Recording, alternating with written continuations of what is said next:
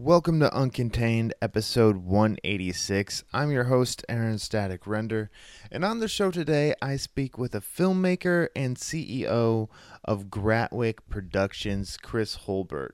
Chris is a man that's on a mission to change the way Hollywood does things. That's right. He's sick of the Hollywood model of filmmaking.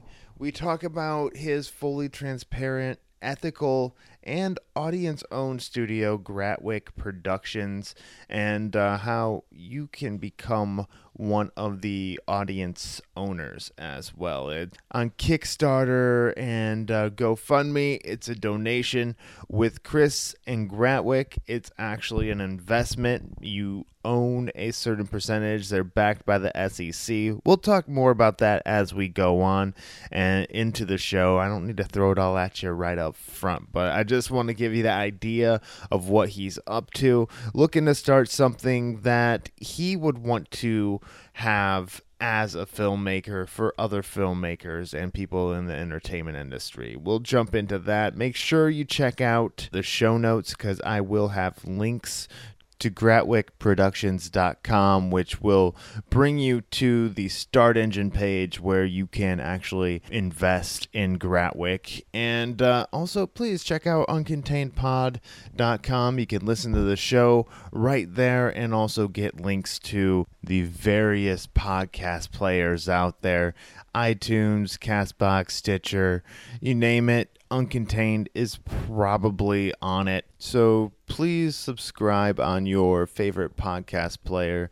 And uh, holiday season is fast approaching. And uh, that Amazon banner at the top of the page is great for people to click on and help support the show with no extra cost to them.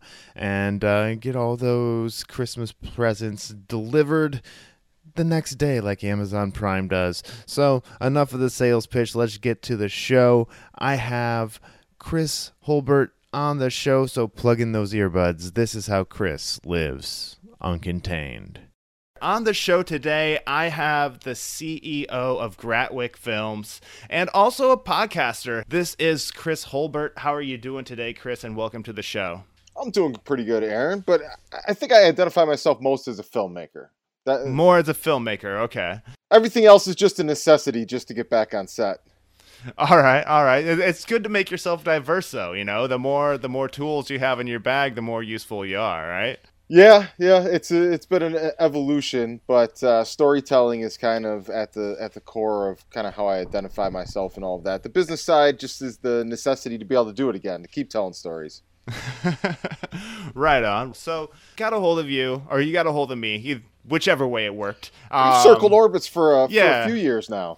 Yeah, yeah, we've talked a while and like things didn't line up, and that's a lesson you got to keep going after. Like if you want to guess, you got to try, try again because sometimes they're busy, sometimes you're busy or out of the country, like I just was.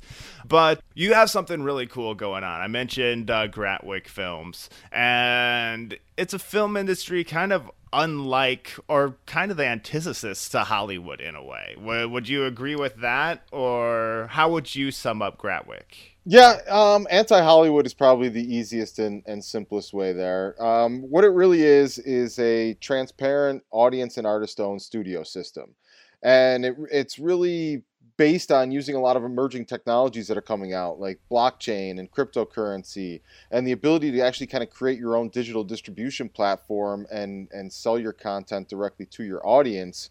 Um, but at the same time, the marketing and distribution are major points of access for the entertainment industry. I can make the as good as a film as I could possibly make, but if I don't control the marketing and distribution, uh, it's still vulnerable to not making its money back. It's still vulnerable to a lot of uh, misfortunes that bestow people on the back end of films in the in the, the release phase. So until you can control that entire pipeline, you're always going to be um, at somebody else's mercy on on whether or not you're able to pay your investors back and move on.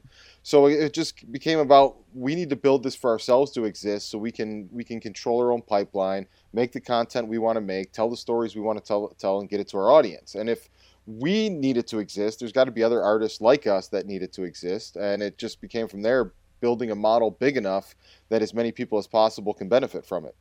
Cool, man. So I I was reading over your start engine page. Is that what it, the link Yeah, is? yeah, it's yeah, Like, there- it's like a the- go like a GoFundMe or something like that, correct? Not exactly. Uh, so like GoFundMe, Kickstarter, and all that. There, there's no accountability built into that. You're kind of begging for money. It's the digital shaking a shaking a can uh, on the internet. Um, I give you twenty dollars, you give me a T-shirt, and hopefully you do what you say you're going to do with the money. But uh, campaigns like Start Engine, WeFunder, stuff like that, these are actually uh, SEC regulated public offerings where Really? somebody can invest as little as hundred dollars and they get shares, actual shares and ownership in the company, the same as if they invested through the stock market. It's just a, it's still a private company, whereas the companies that are on the stock market have fully gone public. Uh, this is a new method for in, investing and raising uh, funding for startups and small businesses that actually went into effect. I believe it was in 2009 or 2016. The the law finally went into effect and opened up this new source for funding. Okay, cool. So I hear you saying investing a lot. So it's different than just a donation. Yeah, this is this is 100% shareholder. So we it, we had just it took us about two years and quite a bit of large investments from our friends and family in the company just to get through the SEC regu- regulation approval process to be able to do one of these offerings. So we are under all sorts of, of restrictions and, and rules and compliance through the SEC on this uh, this offering. So, for example, I can tell you that you can invest as little as $100 into the company, but I can't tell you the specific share price and, and how many shares you'll get for that $100 because that information is on the offering page and uh, I can't share the, the detailed specifics of it. People have to look at the offering page and see that information for, this, for themselves. Okay, and is that what's on the? Uh, well, I'll I'll share the link that you sent me in the show notes. Is that all on there? Yeah, GratwickProductions.com reroutes you directly to the Start Engine page. So that's just the easiest one to remember is Okay. GratwickProductions.com. And that takes people right to the Start Engine page and the entire offering, what the company's doing, what the value is at this point, and what the roadmap is for the company is all laid out there on the, the, the, the investment page. Okay, now as I said, I read over I read over the Start Engine page, and I saw some really cool stuff on there, like uh, uh, some things that benefits for the people who actually buy shares of Gratwick. What are what are some of those? I know they range from like watching auditions or something like that to. So we, we uh, I'll let you take it. so we, we call in we call it a minimum investment in Gratwick joining our A list, and the Gratwick A list stands for artists, audience, and accountability, and that's kind of all wrapped up into what the company is. So when you invest in, in the company, it's not just um, sit back and, and watch what happens and, and hope we make your money back. We actually want the investors' influence. We want them to be a part of the experience in real time of the entire creative process. So they're going to help us decide what projects get greenlit, who gets cast, and what charities each one of these projects give back to through a totally transparent uh, creative process that has live streamed auditions, live stream production sets. So at the end of each production set, the goal is so when a, a film is being produced, the, these creators are going to know when their film's being released before they go into production, which is a really big thing because Hollywood has that advantage on the marketing side. They know when the next Batman movie is going to be released three years in advance, and, and Yeah. everybody's talking about it. A filmmaker's lucky if they know two, three weeks in, in advance when their film's going to be dropped on VOD. How can you promote and market that? So by working with our own studio system, we can set a date in the calendar and work backwards from that on when it's going to be released, which gives you more freedoms during the production process. You're live streaming auditions and you're live streaming your production set. All of that stuff becomes commercials and, and sales funnels for hey the movie's coming out at such and such a date. Get get your tickets now. Get a collector's dvd and then each day ends with a wrap-up show where you have a host that talks to the cinematographer the director the lead actor, the, the person running craft services. Each day it's a different member of the production team, and the audience can sit in and watch that kind of like the Talking Dead, but they can ask questions. Hey, I saw the cinematographer setting up this weird camera angle earlier today. What was what was that for? Why why did they do that? Very And peop- cool. Yeah, and people are getting an emotional attachment to the project all the way through, and not just the project itself, but the creators, the the, the, the PAs, the the assistant director, the talent. All of these people are getting a, a new exposure for their personal brands and and their work ethic, and an audience that follows them from project to project. And then on the back end, how many people are now super excited and interested to see this film that they've been watching kind of all come together and, and, and piece together, but they want to see the final project that they've been, been following this entire time.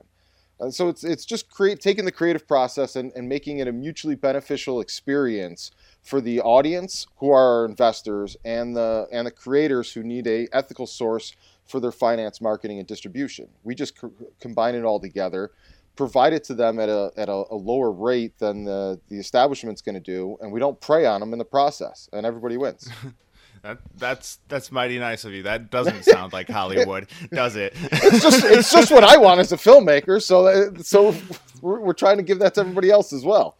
Nice, nice. So uh, I guess like how much like control or input or I guess we could put it feedback does the investor have? Because it seems like on the website you're like they have feedback and kind of input like on casting and stuff like that or yeah, they so, mainly just get to watch it? So it's a it's it, it's a great question because the the most important thing here is the creator has ultimate say and control over their project. The studio works for the creator, the creator doesn't work for the studio. And why that's important is because we're not talking about if your project gets produced by Gratwick, then it's mob rule on the investors. If the investors decide that it's a popularity contest for the actors, that's who your lead actor is. No, it, it doesn't work like that. Okay. what it is, is through the Gratwick app and the tools that'll, excuse me, that'll be provided to each investor they'll have the opportunity to provide their feedback and their thoughts, their opinions at each stage of the process. And all of that information will be taken, collaborated, and, and considered along with statistical analysis of that information. So if I'm a director and I'm going through the audition process and there's two actors that I'm, I'm, I'm 50-50 on. I really like this one for certain reasons. I really like that one for certain reasons. But then I look at the the audience feedback that have been sitting in on my auditions, and I see that 80% of them are in favor of this one over the other one. That's going to be a big influence on me as as a director. That's going to tip okay. the scales in my uh, in their favor.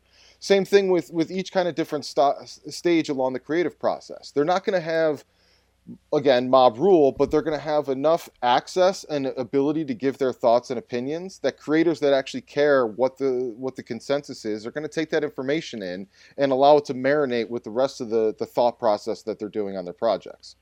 Okay so in a way it almost sounds like you're constantly like screen testing things very, that uh, that's a that's a great example of it. Is the audience gets to sit in on that entire process and, and give their feedback and, and almost set it serve as the test audience all the way through the process. Nice, nice. And one other thing I like saw that was really intrigued me because well, there's like it sounds like you're open for submission of content creators of people who invest in the company absolutely. That's another big perk of, of being a member of the, of the a list is not only so if you're a if you're a content creator if you're a crew person if you're an actor if you're anyone that's in the industry owning a piece of your own studio should come with intangible benefits and perks. One of those is insider access and and firsthand knowledge of any jobs and career opportunities. Um, if you're if you're a writer or a producer, as long as you're a shareholder, you have an open door to submit your project at any point in time. And the way that the way that this this entire corporation is ultimately going to evolve into and, and work out is we're looking to establish digital media funds in each different community and region around the country where each community can invest in their own local digital media fund, and that media fund finances artists and productions happening in that region of the country. So okay. it's the community investing in their own artists.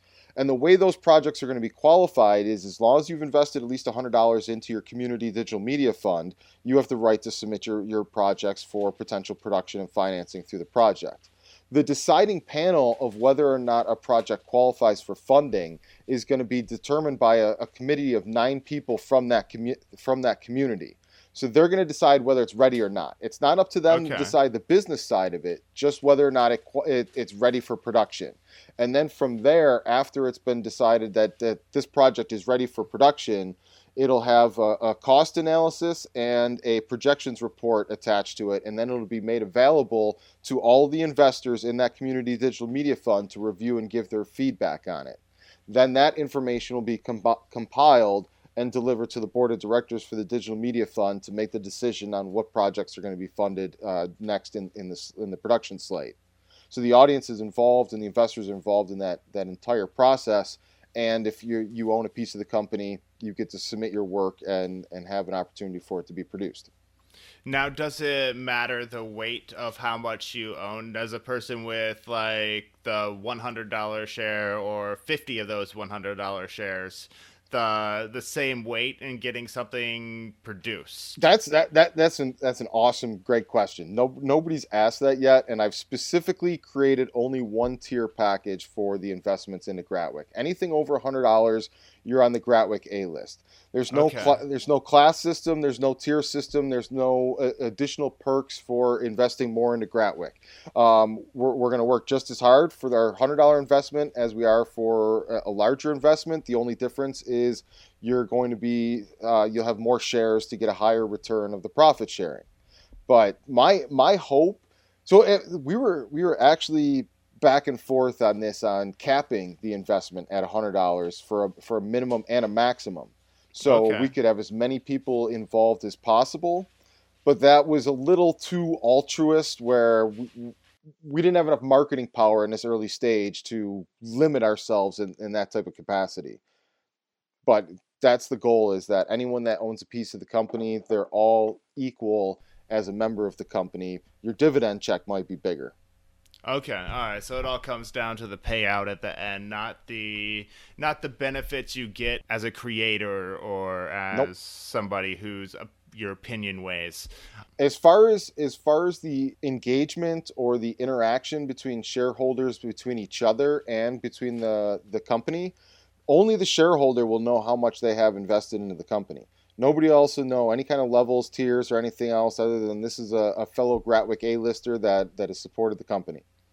Okay. All right. Cool. And now you have something set up for people who want to submit their content uh, to be to be produced and made into a film, see if it's ready or whatnot. Do you have like something in line for people who want to be in front of the camera or even behind the camera? Like, say somebody wants to be a camera guy or a grip or do uh, some voiceover stuff or just act in in a feature as as a shareholder, any opportunity for um, employment or a gig that's being offered through Gratwick will first be offered to our community.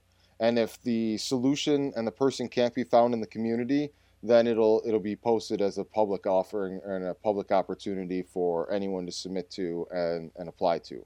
But our goal is whenever possible to give give the work to our, our team, our shareholders, our people that, that that are part of helping make the company exist. This is a coalition for all of us to have a studio that provides us all opportunities to work more, pursue our creative goals, and uh, not be preyed on in the process. All right, man. Like you have your film aspect, but reading through your page, I noticed there's a lot of esports uh, aspect to it. Where how how do the two relate, or is it just two kind of separate entities? Or oh, see, there's there's a ton of crossover there, and initially, not a lot of people see it off the top, but but once you start scratching the surface, it, it's amazing how much the two blend together. But before we we dive specifically in that, I want to make it clear that Gratwick Productions is a it's it exists to support digital media content. So it's not just feature films or it's not TV shows or anything. It could be music, it can be books, it can be augmented reality experiences, video games, uh, VR experiences. Anything that can be a digital good is is something Gratwick is interested in supporting and and helping bring to fruition. But esports, po- podcast absolutely as well. Uh, you, you, probably don't want Gratwick promoting your podcast right now because uh, we, we don't even promote our own. We just put it out there and, and focus on everything else. Fair enough. But um, yeah, anything that's that's a, that's a digital good and has value to an audience, we, we want to at least have an option to be involved in, in supporting it and, and, and helping it grow. But esports specifically is a personal passion of mine. So like the last we stopped doing it because EA Sports is just a horrible company. But for like five, six years, we ran a Madden football league for uh, dads and adults and all of that. And it was a, it was a great release when people weren't fighting over the terrible programming. But like the community atm- atmosphere of it and the, running the, the league and all of that was something I really enjoyed and loved. And it was at that point, kind of doing it, that I saw where the future of esports could go and where uh, a digital Madden league surrounded by all of this kind of satirical content and fake reporters and all this type of stuff could bring a, a digital league to life. And I started realizing as a filmmaker, having a, an audience that watches like video game tournaments and sports leagues and all of this different stuff that would be like, I don't know, the Gratwick Madden League. That's a that's a captured audience to show movie trailers to. Commercials for the, the next book that's coming out underneath the company the the next song or, or movie all of these different things cross pollinate each other perfectly and then in addition to that the the stars and the creators every studio creates their own stars. So yeah. there's a there's a beautiful opportunity with esports to cross pollinate the stars. So the, the the names and the the the big st- the big draws from esports you can do documentaries on them you can do e- interviews you can have them as, as cameos in in creative content. And then on the flip side when you've got a new movie coming out or a new show or something you're trying to promote you can have these actors be uh, special celebrity guests and, and participants in esports tournaments. You get a knockout prize if you knock out the lead actor from our, our next movie that's coming out. So there's a, okay. a, a, ton of crossover potential between all of that. So it, it just was a natural evolution that has snowballed in my hometown of Buffalo, New York, where we're looking to build um, a production facility, uh, a studio, and an entire interactive entertainment complex that the esports arena is the, the driving force to get all of that done because there's so much attention and, and popularity ha- happening with esports that, that that's the thing everybody knows who can be successful yeah. and, and, and, and draw the attention and the attraction to the, the facility the the studio comp- part of it everybody people aren't so sure of, of will it work where's all the business going to come from in that until we start explaining them the layers of the digital media funds now, when you have a digital media fund in the community of Western New York, any of the projects that get funded, they've now got a studio that they can go to, get that project made, get have it have all the support of uh, the same thing a Hollywood star would have. They're making their movie out there. They've got a marketing team. They've got a distribution strategy right from the outset. They've got a full service production studio that they're working with.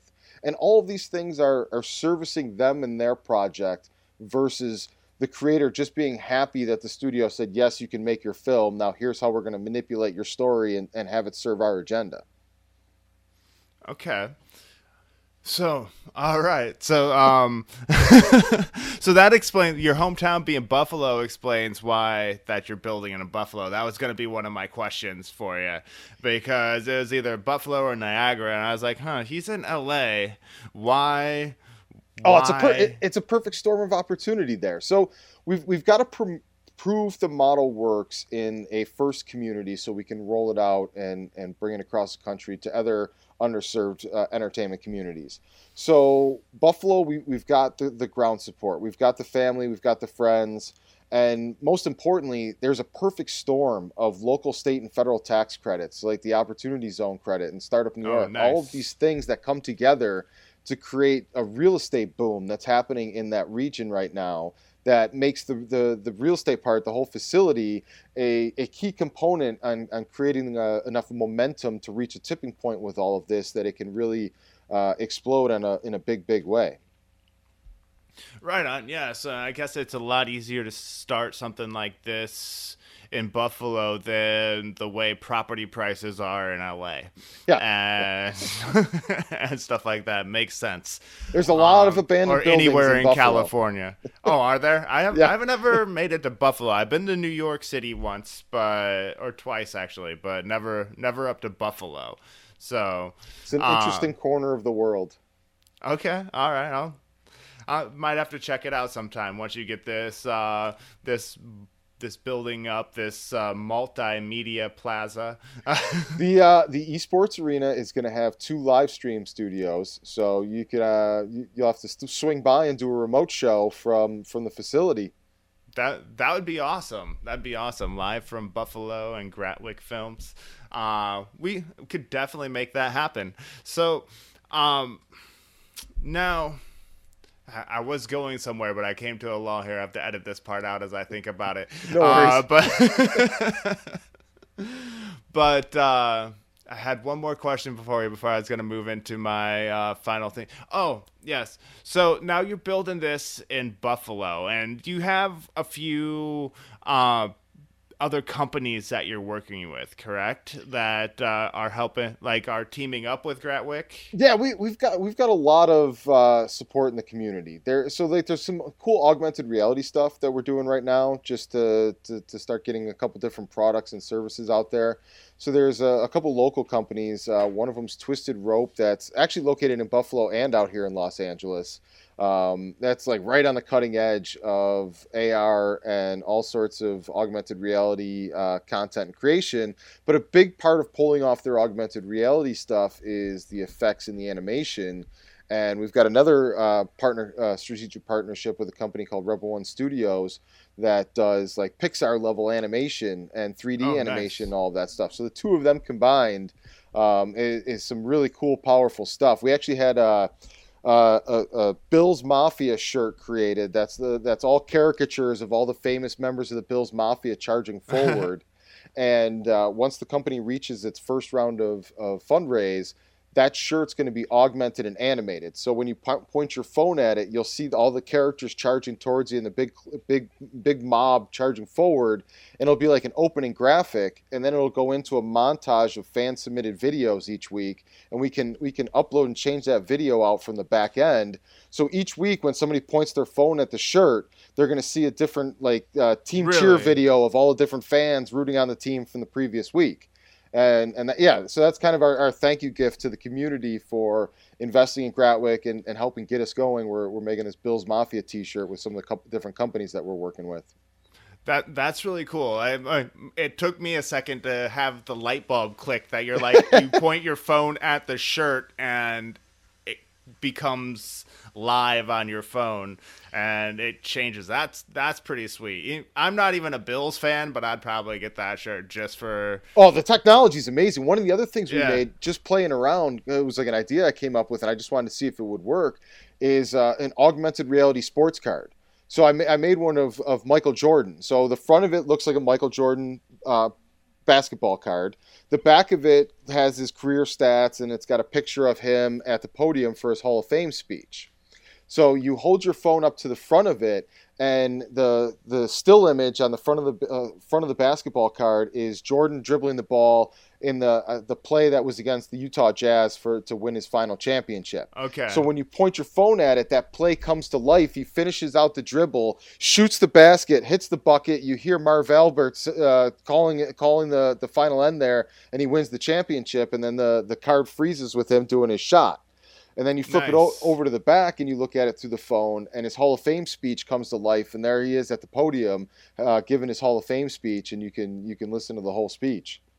That's like something that you see in sci-fi movies my friend. You're like you just oh, it, it's coming. making, making sci-fi movies come to life. But that's what's gonna that's what what's gonna revitalize the card industry is is this next generation these augmented reality cards yeah, that that's that's amazing right there. I, I want I want one of those. Oh, there's uh, many layers to Gratwick. right on, man. Right on. So uh, there there is a lot uh, that you guys have going on there. I can't wait to see what what happens with Gratwick. A, I like the philosophy of Gratwick in a way where it's kind of like you know, kind of giving the power to the people and getting the big like corporation, Hollywood execs out of it, you know? Oh, yeah. That's why it's built by artists, man. We, we just want the tools, we, we don't need the suits. Yes, exactly. And is there like the name Gratwick? Does that does that have any meaning to it, or is it, it, it like a it, combination of two words? Or? No, it actually it actually does have a meaning. So in my my hometown um, uh, that I grew up in, it's actually a suburb of Buffalo called North Tonawanda and there's a little borough in North Tonawanda called Gratwick, uh, Gratwick Park, Gratwick Neighborhood, Gratwick Fire Hall, and that was kind of where like all my friends were growing up and where they all lived. We played football all the time. We just like that was our family. So Gratwick was always kind of synonymous in our group for family. And when we decided to start a company and needed a name, there was never a second choice. Okay, fair enough, man. Uh, name it after home. Yep, Um, yep. Nice, nice. All right. So now, for the people who are looking to get into the industry, whether like you seem to cover a lot of it, so I'll just keep it wide open to you. What is some advice that you have for somebody either looking to get into the film or entertainment industry or take that next step? The the biggest thing I learned early on is if you're waiting to be picked by somebody else, you can be waiting a long, long time. So the sooner you put yourself in a position to be doing the picking, the better off you are. So Craigslist is where I what taught me that right away. No matter how how good I am, no matter how talented I am, no matter how how great my scripts are, if I'm one of a, a thousand other people that are submitting, my odds of getting picked are, are pretty slim because there's probably going to be other people that are that are really good as well. So it's first of all you got to be noticed, and then you have to to be that one that they choose. That's that's not you're not controlling your destiny when you're doing it that way and hoping somebody Okay. else says yes. Same with going to Hollywood. And, I really want to be a filmmaker someday. You constantly need somebody else to write you a check. Your entire life is on hold waiting for somebody else to write a big fat check that says, yes, you can make your movie. And I, I just didn't want to live life that way. I'd rather take that same period of time but control my own destiny and be the person that can say yes to myself than do it that way. So, the, the strongest advice I can give to anyone is do whatever you have to to control your own destiny and be able to authorize and greenlight your own ideas. Nice, nice. Put yourself in in the boss position in a way. Create your own content. Be your own mogul. Be your own mogul. I like that. I like that. That may be that may be the name of this episode right there. be your own mogul. Um so all right, cool. That's some great advice right there. Now you ha- you're having to do a lot of this right now, but what are you doing currently to promote yourself and or Gratwick? Uh, the honest answer is I'm I'm terrible at self promotions because I'm there's a little too much altruist in me. So I, I feel like the message should stand for itself. And I, I hate treating people like they're they're they're a marketing campaign or trying to dumb things down to the lowest common denominator or creating clickbait. So I don't do nearly enough so, uh, promotions and, and marketing as we probably should. So I'm I'm terrible to give you an answer. What what I do do, a couple tweets, a couple tweets a day, not nearly enough. Um, I I I hate uh, doing like the the little videos where you're talking to the camera and you're just Instagram live or whatever. yeah, oh, dude, I, I'm I'm terrible with inanimate objects. Um, like you, if, if I'm behind the camera and I wrote the script, I, re- I can remember every single syllable in that script, and I, I can I can be on the actor's ass if they miss a single word. But that same line of dialogue that I know by heart, you point that camera at me, my mind goes blank, and I, I can't remember a word of it. Um, yeah, so so my advice on self promotions would be to do more than I'm doing and uh, figure out a way to get it done, which is exactly what our top priority is right now. Uh, bringing on some volunteers and that from Buffalo that are going to help step up our game. Yeah. Now, now you say you don't like doing it because uh, you don't want to create like clickbait stuff like that. Is that because you like I I've come across this a lot in the artistic type, uh, including myself, where it almost feels like Inauthentic. like in, inauthentic or like you're bothering people when you continue to promote yourself. You're like, I want people to see my stuff, but I don't want to be like salesy to people. Yeah. I want them to find it organically, but you have to like a lot of times I heard you have to learn to go out there and be like, yes, check out my show. Uh, here you go. Not quite like the people on the Vegas Strip handing out the cards, but yeah.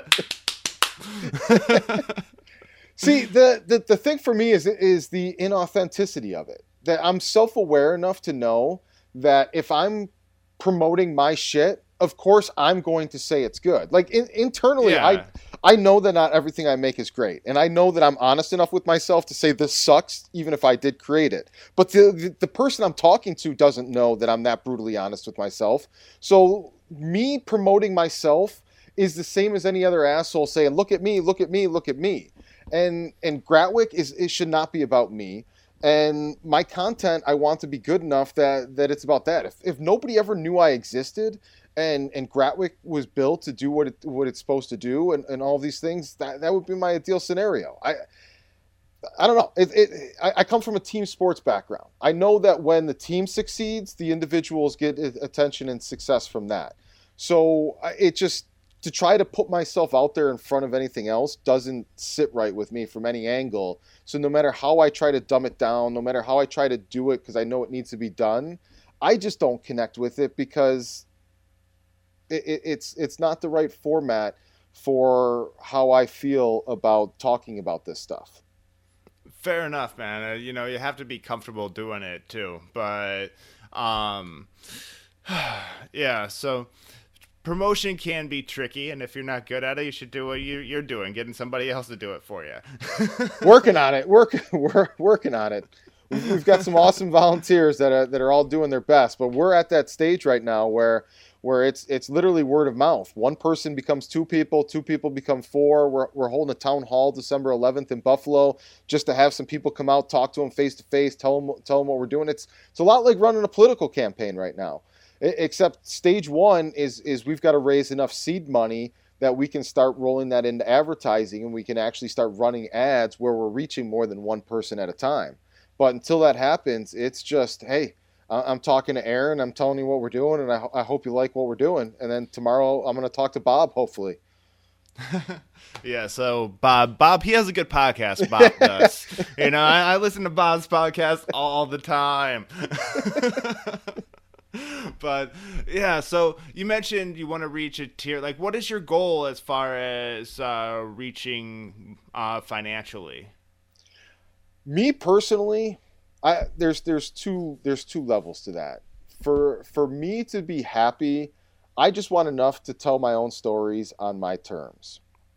For me to be the person that I think I'm capable of, I want to generate enough revenue and resources to finance the movement that I think needs to be to, needs to take place. I think there's a lot of things in this world that don't get done because they're not going to make any money or because they don't serve a political agenda. Um, I'd like to see those things come to fruition for myself, just like the studio. Uh, perfect example is that. Have you ever heard of the Venus Project?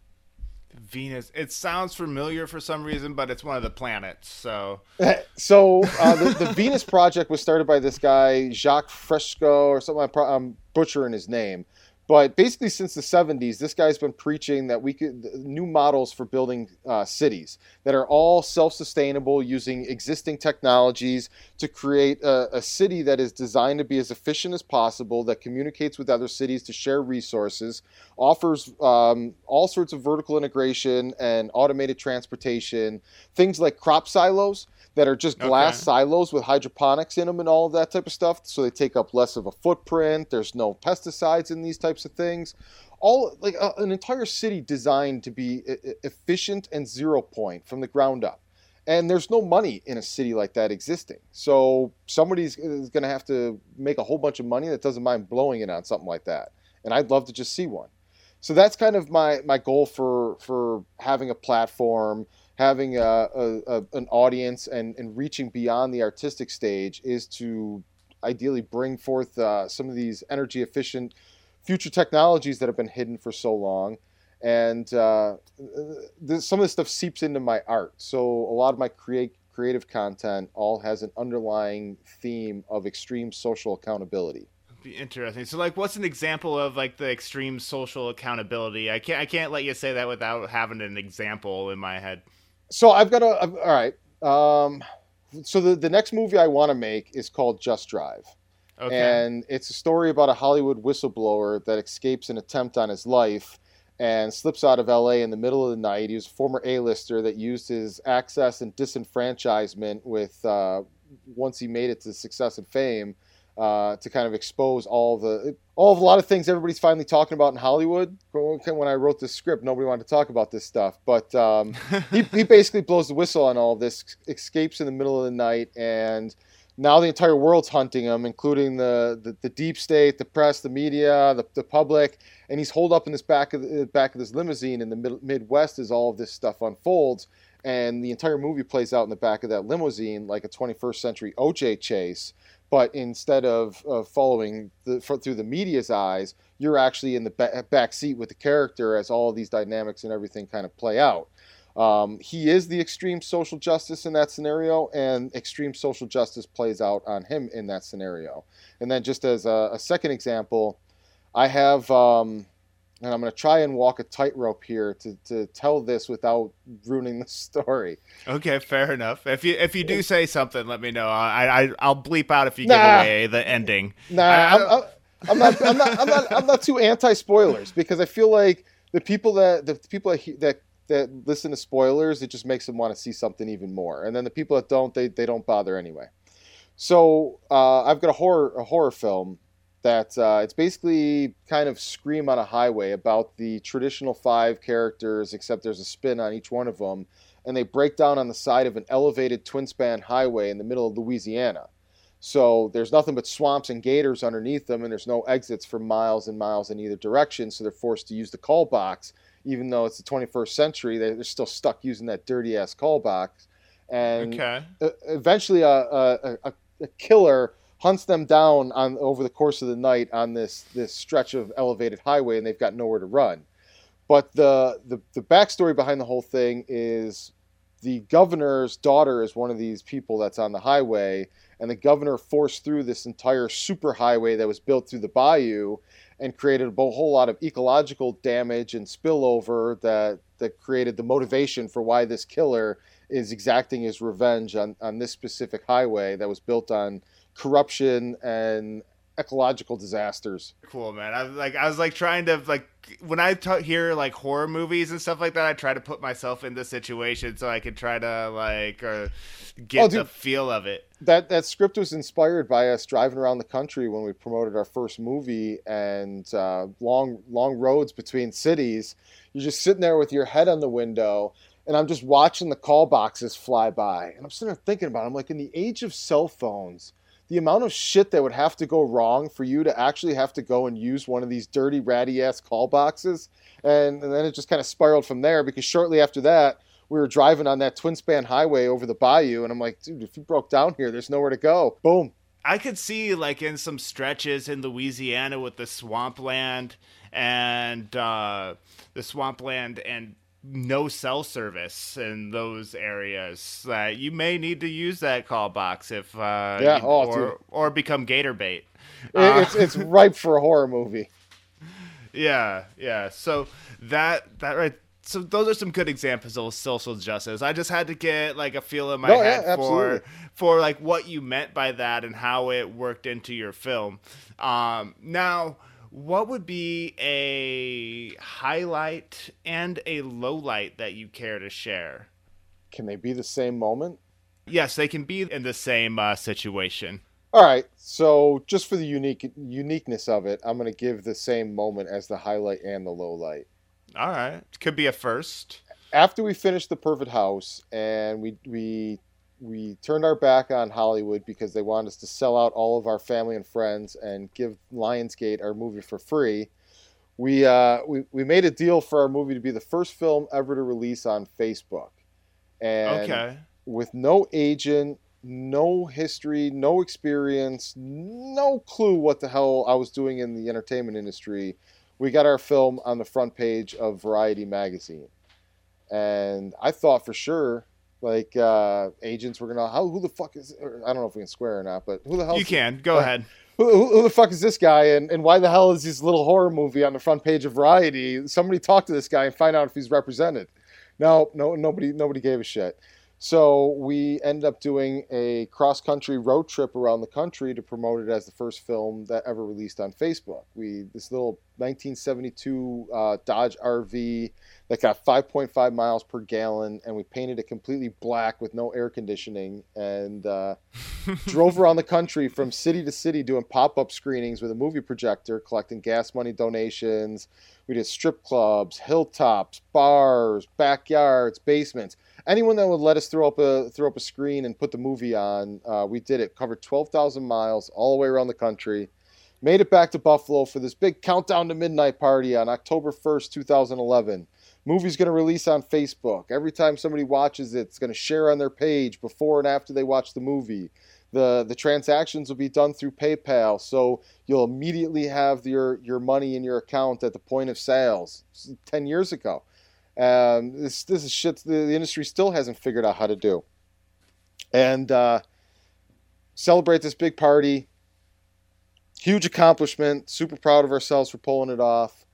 And uh, that was the exact moment Facebook switched over to the timeline, and it created a bug in the coding and it took them two weeks to figure out that over that that over 3,500 people the opening weekend tried to watch the movie, and uh, none of them were able to click the pay button because the bug in the system wasn't taking them from an HTTP browser to an HTTPS browser, so they could go to PayPal, pay for it, and come back.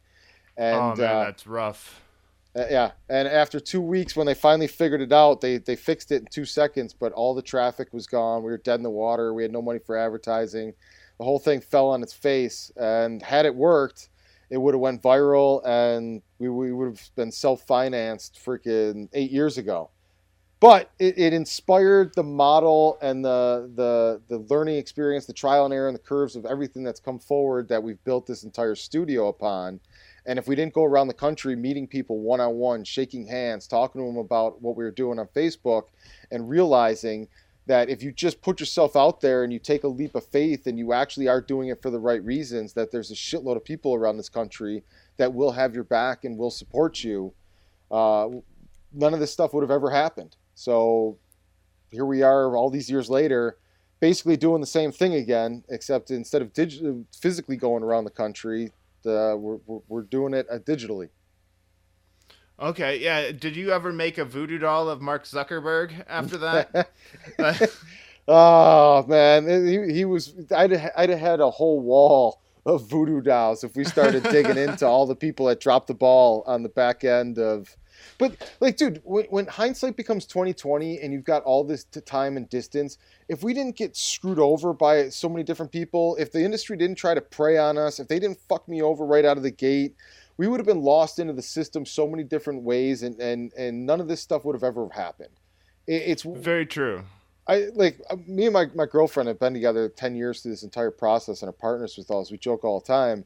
We were ready to go through hell for, for this life in the entertainment industry. We just didn't expect all the return trips. And it, it, it, really just becomes, it, it all happens for a reason. You just need enough distance to see why. That I, I like that statement right there. It's very very true. You need distance to see from the event to see why you keep going through it. So Every, yeah. everybody wants to go from rags to riches, but nobody wants to ra- actually live the rags. They just want that to be the backstory. Yeah, yeah, I hear you. I hear you. There's, I, there's so much money in podcasting right now that I'm making. You know. yeah.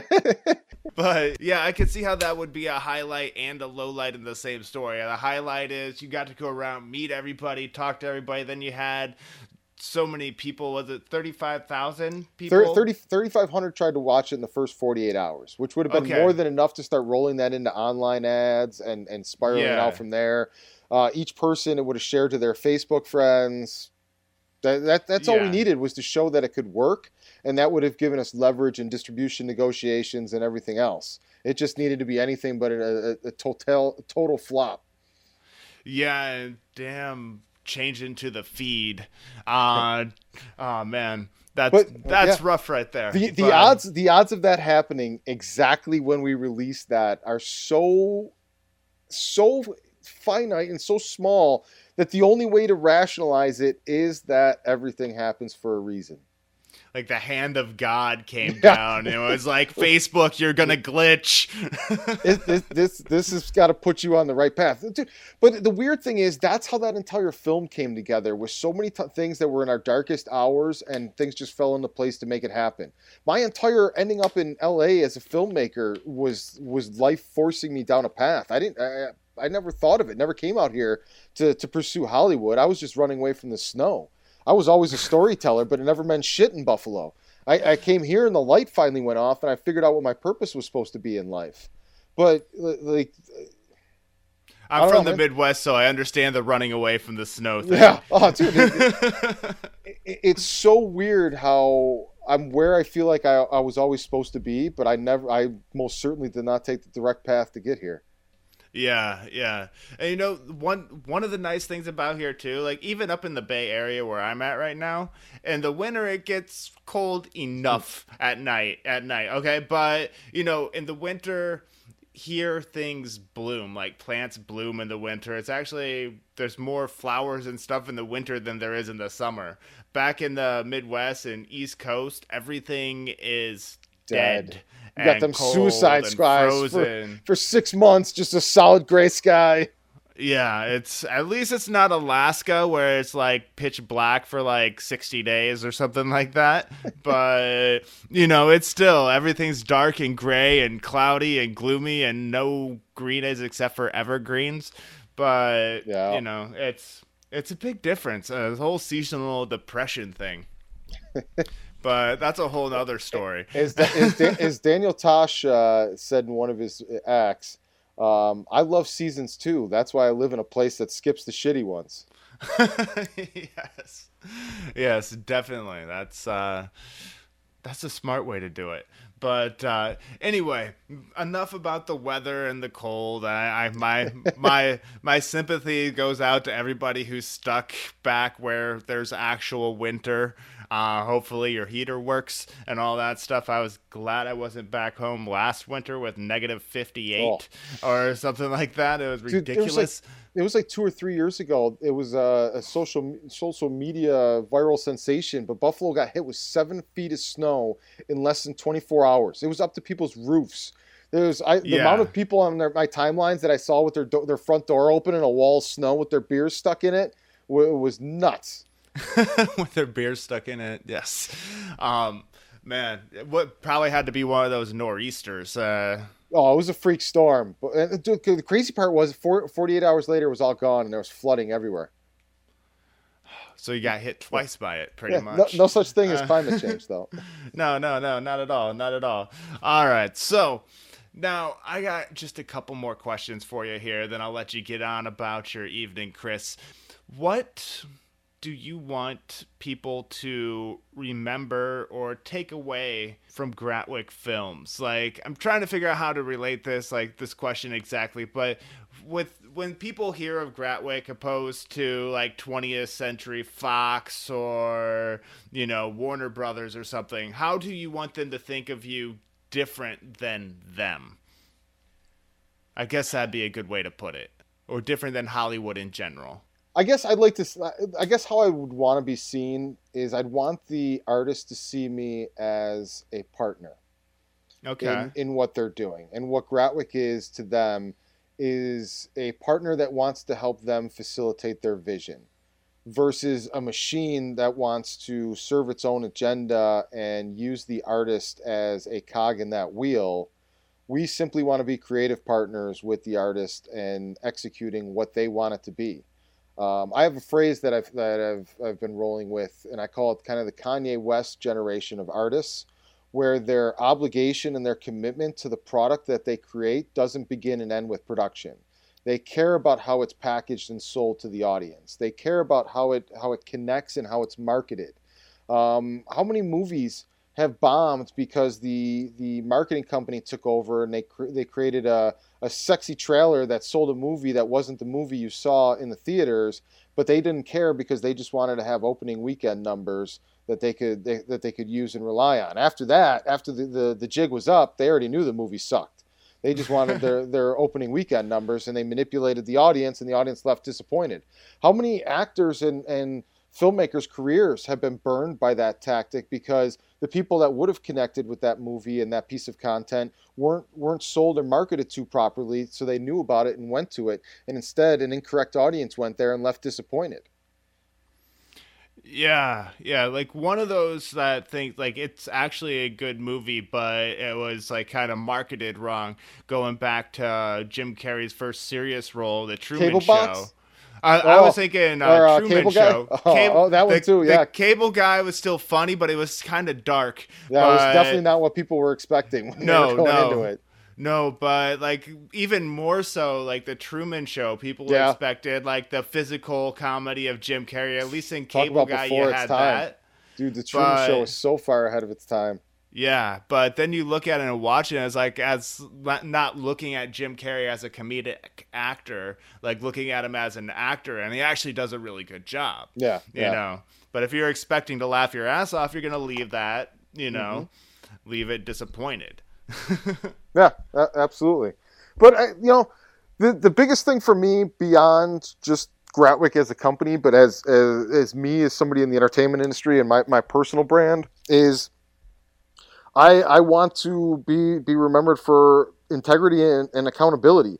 Self accountability for the, the commitments and the, and the things we're talking about doing and actually following through on them, but also raising the bar back up to a level where other people have to compete with us. And, and in order to do so, they have to make match our accountability and our integrity. Because if it gets out around Hollywood that there's a studio system that will support your creative vision and they're not going to try and rape you financially or physically, people are going to come running and flocking to that. So you want to compete against that type of support, you're going to have to offer the same same level of, of commitment and promises. So instead of a race to a to the bottom that Harvey Weinstein started, ironically yeah. also from Buffalo, we can bring this shit full circle and somebody from Buffalo can help lead the charge to clean this shit up and, and start a new race to the top again. Right. Uh, yeah, it's sad that you actually had to throw in the physically part, mm. but yeah, the whole Weinstein thing and all that. But that it is a. I didn't know he was from Buffalo, but yeah, oh, so that dude. has a little poetic justice to it, like with him being from Buffalo and then you coming from Buffalo and trying to, you know, clean it, up it, the pieces. It, it, kills me that that he he was the one to do all this, and that's where he came from. He started he started doing co- concerts and event promotions in Buffalo, and he was the same predatorial bully in the, the 70s and 80s when he was coming up in Buffalo that he was everywhere else. And if anyone back then had stood up to him, exposed him, shut that shit down, and killed it in the cradle, and it didn't work for him, then he would have never rose to the powers and, and, and the things that he did. But because everywhere yeah. he went, from Buffalo to New York City to L.A., that type of act, that, that type of conduct got him nothing but results. It reinforced the behavior. Yeah, yeah. If it would have nipped it in the bud early, that would have been that would have been it, man. Um, now that's kind of kind of a dark note to end, like to start wrapping things up on. But I do have one more question for you, which will which will bring things uh, back around here. But before we get to that, how can people get a hold of you? How can people support Gratwick and uh, actually invest in Gratwick and uh, you know be a part of that community? GratwickProductions.com will take you right to the to the StartEngine page. It'll give you the entire offering where you can invest in the company. We're doing weekly updates where we're, we're doing deep dives into some of the different components of this, the the blockchain distribution platform, the cryptocurrency elements, the esports parts of all of this, the studio facility, uh, all these there's there's so much here to unpack that each week we keep doing different updates that give more detailed information on it and all of that's happening on like i said gratwickproductions.com which takes you right to the start engine page twitter uh, twitter and facebook are gratwick prod inc uh, G R A T W I C K P R O D I N C. And then Instagram is Gratwick Productions. All right, perfect. I will uh, put those in the show notes so people can find them. And uh, also, if you're interested, you can uh, invest in Gratwick and become part of the uh, community. Yep. So, um, yeah, it'd be very cool. Check it out. I'm going to check it out a little bit more myself. I've had a great time uh, talking to you tonight, and uh, Gratwick sounds like an awesome thing, and I wish you nothing but the best. And if uh, I can help promote in any way, let me know. I'd be happy to happy to lend a hand to you. And uh, I have that one final question for you, Chris. Oh, hit me, Chris Hulbert. How do you live uncontained? Oh, that's an easy one. I removed all safety nets long, long time ago. There's no, there's no backup plans. There's no alternatives. There's no other options. Um, and if you rack up a whole lot of collateral damage, you have to keep pushing forward and uh, seeing it through to the end. In other words, it was all for nothing. So my my my biggest advice to anyone is is remove the safety nets. If that's a fallback job, if that's moving back home, if that's uh, money in the bank, whatever it is that gives you a, a an option to quit on yourself, it, it, it, eventually you're going to cash it in. Ooh, All right, I actually like that. I like that. So, and you mentioned you've been to hell and back a few times uh, trying to chase after this. So when when when going through hell again is the only way forward, you've got no choice, man. Like I said, if there was a if there was an off ramp anywhere along the way, I probably would have took it several times over. But we at, at every turn, my my girlfriend Andrea has been by my side every step of the way, but she has not gone happily um, through each phase. And the only reason we're still together and we still keep going is because we removed all safety nets, man. This is this is the only way to make things right. This is the only way to see it through to the end, and this is the only way to make all the sacrifices we've we've we've we've gone through uh, have any sort of meaning and purpose. And there's there's 10 years we've been fighting this battle against Hollywood now. That's a, that's a lot of family and friends back home I've watched get old. That's a lot of birthdays, weddings, funerals. The things that we've missed are things that you can't get back no matter what happens. And it, it has to mean something. And the only way for it to mean something is to see to see this journey through to the end. I like that, man. I like that. I heard a saying once. I don't I don't know who it was by. It was well, Chris Hardwick, I think, was quoting somebody, but I don't know who he was quoting. It was uh, if you're driving through hell, or if you find yourself driving through hell, keep, keep going, going. uh, because you know it might be longer to turn around and go yep. back the other way, and you're still driving through hell. Yeah, there, there's there's a meme that sits in my head all the time that that like when like it's a meme, but it's been around longer than memes. It used to be like a motivational poster in like offices and that. Yeah. And it's and it's a guy with a pickaxe and he's underground and he's trying to, to go back and forth with the pickaxe and he turns and quits when he's like one more swing of the pickaxe away from from his goal on there. Yeah. And, and, it's something like, Don't quit, you never know how close you are to the finish line. and like exactly. dude no shit. Like for for the eight years we've been following this we thought we were at the oh we made it finish line. Like oh that's tomorrow. Oh boy, that's like a month away. Oh that's like a week away. For for eight years we thought we were oh we're one more day away from the finish line and and can't quit now. It could be tomorrow yeah, keep swinging that pickaxe, my friend. Keep swinging that pickaxe. Yep. Uh, all right, I have one final thing for you to do, Chris, and uh, that is sign off the show. Uh, will you do me the honor of signing off the show tonight? Oh, absolutely. Uh, I encourage everybody to remove all safety nets. And I'm Chris Hulbert, CEO of Gratwick Films and a goddamn filmmaker, because that's how I live uncontained. And that does it for another episode of Uncontained.